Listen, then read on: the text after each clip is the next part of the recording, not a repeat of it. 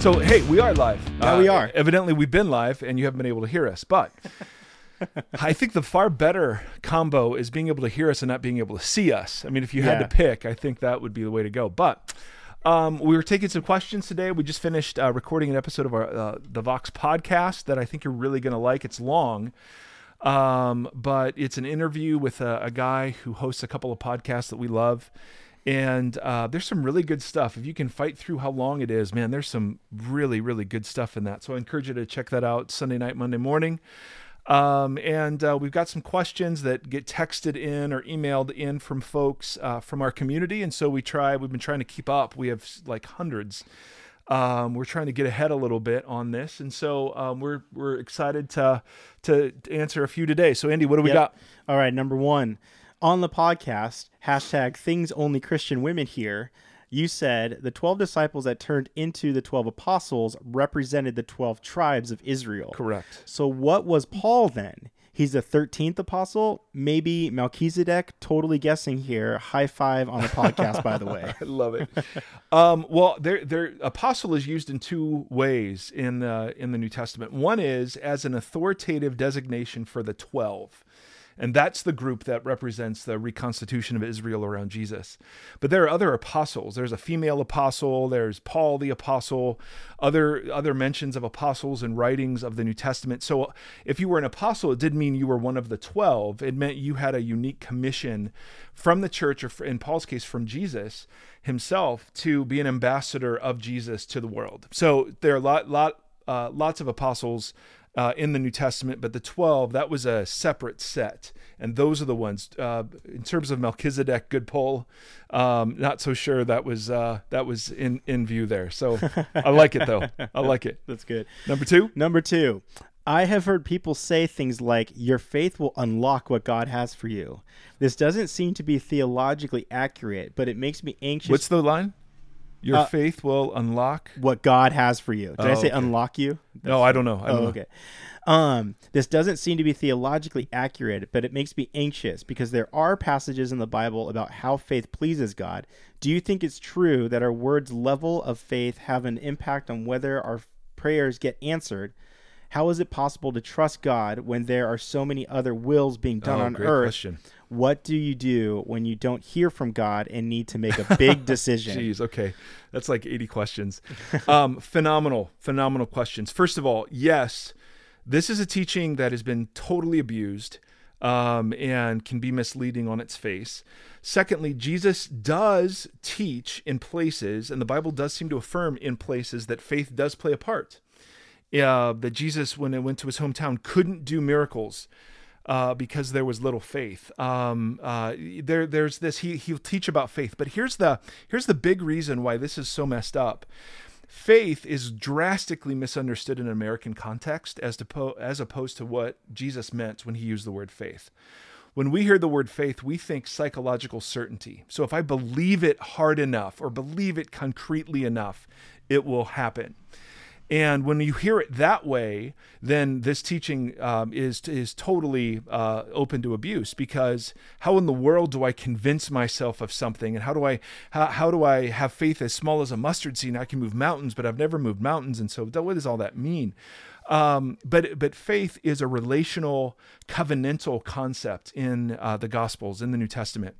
And because of that, it's synonymous with words like trust and confidence.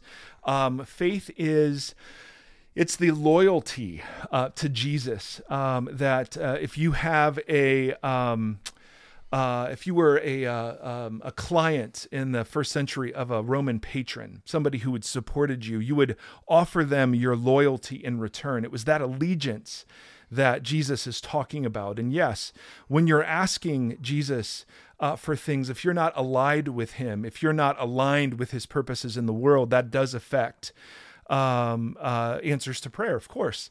So I think that's what Jesus is getting at. He's not looking for people to have this name it, claim it sort of thing.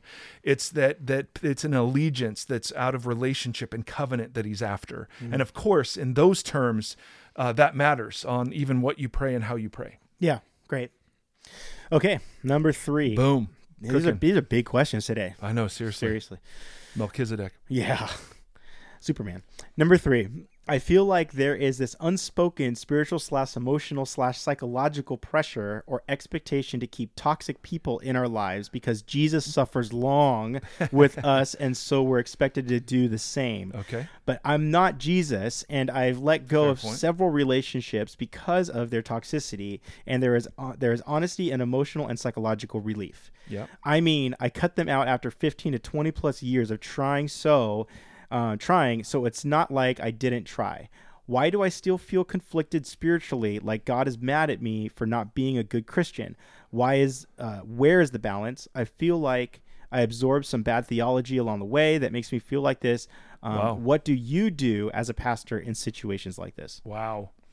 Um, man, that uh, that so depends on the nature of the relationship. Is this a child, a parent, a husband, a wife, is a relative, a friend, a business partner?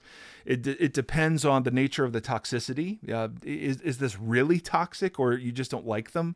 Are they are they doing harm to you in some in some very concrete way, or is it, you know, just an annoyance? And and I'm not. I can't judge that from the question. So I can imagine scenarios where absolutely you need to protect yourself and separate yourself and get the heck out of there and cut relationships off. And I can also imagine um, scenarios where people can use this as an excuse to just not uh, love difficult people uh, Right, and not yeah. love your enemy and bless those that persecute you. So it's hard to say without knowing uh, the kind of relationship, without knowing the heart uh, behind the the cutting off. Um, is the cutting off for the purpose of uh, is it really protection? Is it punishment? Is it their redemption? I mean, there's all sorts of things uh, tangled in here. So for me as a pastor, there is a cultural expectation, absolutely beyond just being a Christian, that I am eminently concerned and available for everything that people think I should be concerned and available about. One of the things I try to be really honest uh, about is that um, even though my title is pastor, I don't have that shepherding, compassionate, sort of wise counselor gift um, that other people have. And so I, I more make sure people are cared for rather than I care for people, if that makes, if that makes a difference. Uh, if that makes sense in terms of a difference. And I'd say that's kind of on a larger organizational scale. on an organizational Yeah, scale, absolutely. yeah. Personally, yeah. I mean, friends and family, and of course, I mean, all of those sorts of things. But um, for me, I, I find uh, a guy named Andy Stanley had some great advice about this. He said to pastors, he said, do for one person what you wish you could do for everybody. So I always want to have somebody that I'm walking along with, um, some situation that I'm immersed in, that I'm pastoring in, that's not just friends and family. Um, I, I try not to have more than that um, simply because uh, I can very easily get lost and swamped into into all those things. But I do feel absolutely responsible when when there are people who need care that they get care. Yep. And so we spend a lot of time in our community caring for folks and making sure that the the folks that need it get it. And so I can't be more specific than that. Um, I think there are times when it's totally appropriate. There are times when it's not. The the conviction or guilt you feel could either be a remnant of bad theology or it could be the Holy Spirit. I just I, I can't you know I can't really know. So I'm sorry to not be more helpful with that. Um, maybe find a pastoral counselor. um, because we have some great ones. Uh, Yeah. If you're a part of our community, maybe that would be a great uh, thing to ask and get specific with, because I, I really don't know generally. Other than that, phenomenal questions. Please chime in. Let us know what you think and what you're wrestling with, and we're so honored to do this. So, anything you want to add, Andy? Uh, nope. Make sure to check us out at voxpodcast.com. Uh, check out the Vox Community Podcast at Vox Community. And you Yep. guys have a great day. Have a great day, guys. Yep. Thanks. See you later. Ducks. The Ducks won, evidently. Yes, they did. Yeah. So, Ducks. yippee. Hockey.